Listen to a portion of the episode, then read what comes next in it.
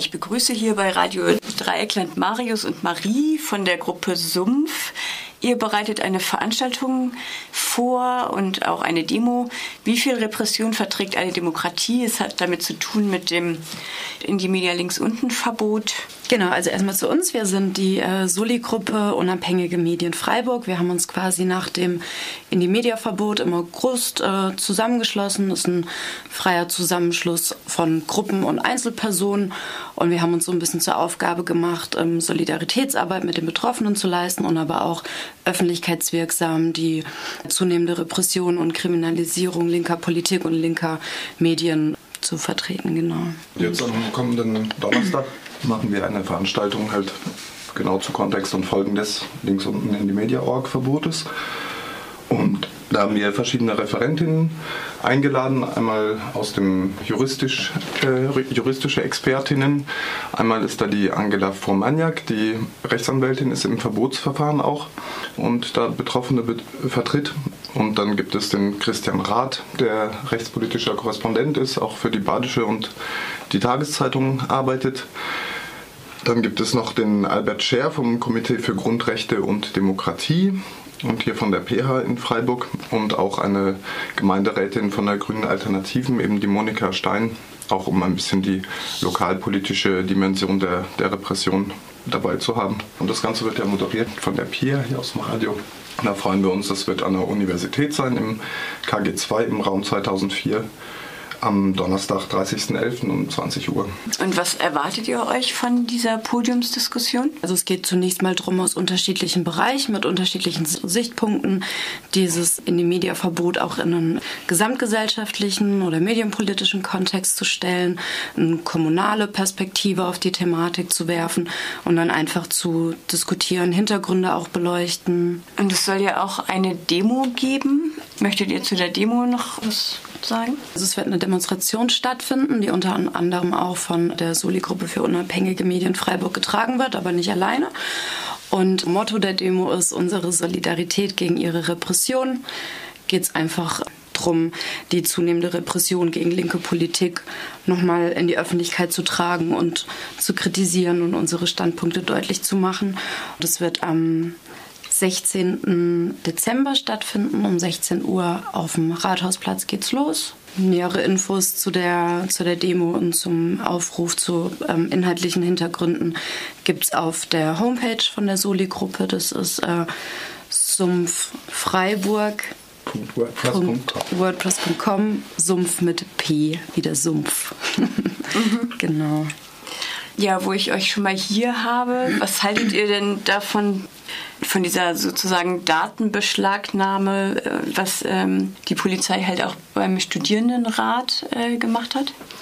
Ja, das ist ein weiterer Skandal im Prinzip. Das ist ja der Anwalt, der Udo Kaust hat es ja bezeichnet als so eine Vorratsdatenspeicherung im Real Life. Also da wurde quasi ein Haufen, ein riesen Datenpaket beschlagnahmt, was jetzt die Behörden wohl auch auswerten wollen, obwohl offensichtlich die Leute gar nichts mit diesem äh, Verfahren gegen die unabhängige Medienplattform links unten zu tun haben können, beziehungsweise es ist eine absolute massive Aufhebung einer Unschuldsvermutung zu sagen, wir stöbern jetzt in den Daten von 25.000 Studierenden rum, um möglicherweise weitere Verfahren unterfüttern zu können.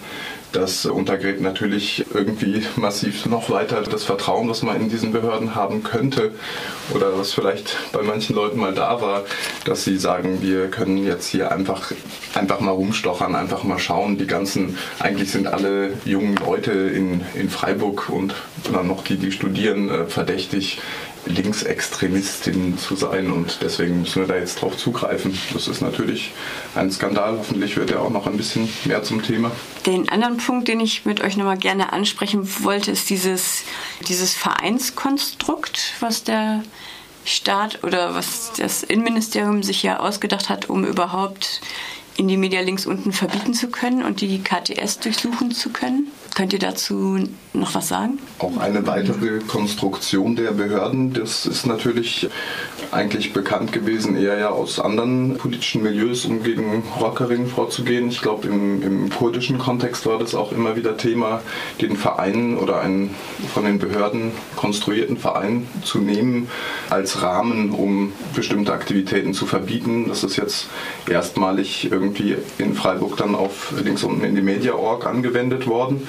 Und äh, da war ja so die Aussage, also Indie Media ist ein Verein, die und die Leute sind der Verein, äh, die treffen sich oder haben sich in der KTS schon getroffen, deswegen ist das der Vereinssitz.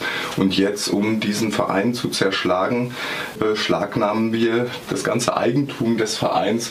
Das ist natürlich total hanebüchend, wenn, wenn überlegt wird, dass betrifft dann irgendeine Impro-Theatergruppe, die ja im entferntesten nichts mit dieser vom Innenministerium verbotenen Plattform auch wieder zu tun haben kann oder eben halt nur äh, gesinnungsmäßig, weil eine ähnliche oder gleiche Infrastruktur angeblich genutzt wird wie die dieser äh, Medienaktivistin.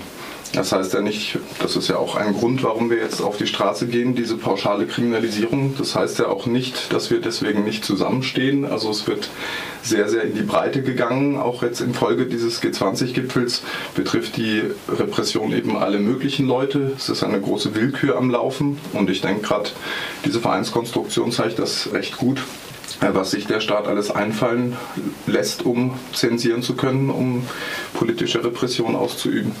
Es wurde in der KTS ja auch ganz viel Geld beschlagnahmt und die KTS ist ja auf jeden Fall nicht gleichzusetzen mit Indie-Media links unten. Da ist auch die Frage, was passiert mit dem Geld? Kriegt die KTS das wieder? Und das weiß man bisher nicht. Und wenn, dann wahrscheinlich erst in sehr langer Zukunft. Ja. Ja. Ähnlich wie die Technikinfrastruktur ja auch irgendwann wahrscheinlich rausgegeben wird und bis dahin aber, wie das die Technik so an sich hat, nichts mehr wert sein wird. Na, das ist ja quasi auch ein, es ist nicht nur ein Raubzug gewesen, sondern es ist auch eine Entwertung der Infrastruktur, die dort beschlagnahmt wurde. Und natürlich äh, ist es auch irgendwie ein nach wie vor notwendiger Aufschrei, der stattfinden muss, dass es möglich ist, dass der Staat loszieht, mit so einer Vereinskonstruktion in der Lage ist, Zehntausende Euro von allen möglichen Gruppierungen und Organisationen einfach sich unter den Nagel zu reißen und deren ganzen Rechner und Handys zu klauen. Das ist total absurd. Ja. Und was wünscht ihr euch an Unterstützung? Ja, Geld ist natürlich ja, es wird auf jeden Fall einiges an Geld benötigt. Von dem her ist es toll, wenn Spenden gesammelt werden, Soli-Gelder überwiesen werden. Es gibt ein Spendenkonto von der Roten Hilfe Stuttgart, das eingerichtet wurde, wo einfach Spenden bezüglich links unten in die Media hin überwiesen werden können.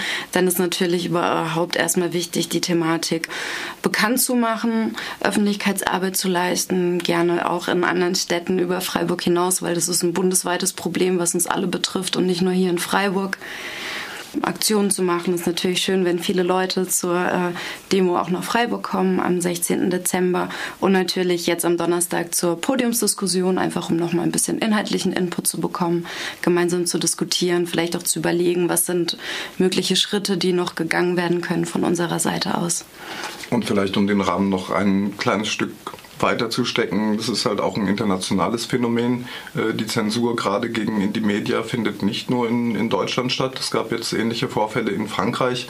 Auch in anderen Ländern ist dieser Rechtsruck offensichtlich und es werden einfach äh, freie Meinungsäußerungen und äh, freier Journalismus eben nicht nur in der Türkei und dort natürlich auch ganz, ganz anders, aber sie werden halt einfach grundsätzlich von einem System unterdrückt, das Meinungsvielfalt nicht duldet. Wir haben auch, glaube ich, hier ein großes, großes Problem mit einem freiheitlichen Demokratieverständnis, wo es möglich ist, sich noch zu äußern. Mal schauen, ob wir auch kriminalisiert werden, weil wir hier im Radio saßen.